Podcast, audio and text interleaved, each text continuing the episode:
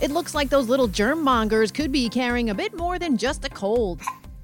I'm Lisa Mateo. Here's what's trending. You may have heard the studies that say kids are mostly spared by the coronavirus, but new research says infected children have at least as much of the virus in their little noses and throats as infected adults. They still haven't been able to prove that they're passing it along to others. Maybe it was a number of people who botched its name that angered Mother Nature. Tropical storm Isaias is now a hurricane. It already blasted through Puerto Rico, moved on to the Bahamas, and is headed toward Florida's east coast this weekend. And then, you know, further down the line, we could be dealing with a storm that's moving along the entire East Coast. And Lady Gaga and Ariana Grande won't be making it rain at the Rose Bowl in LA.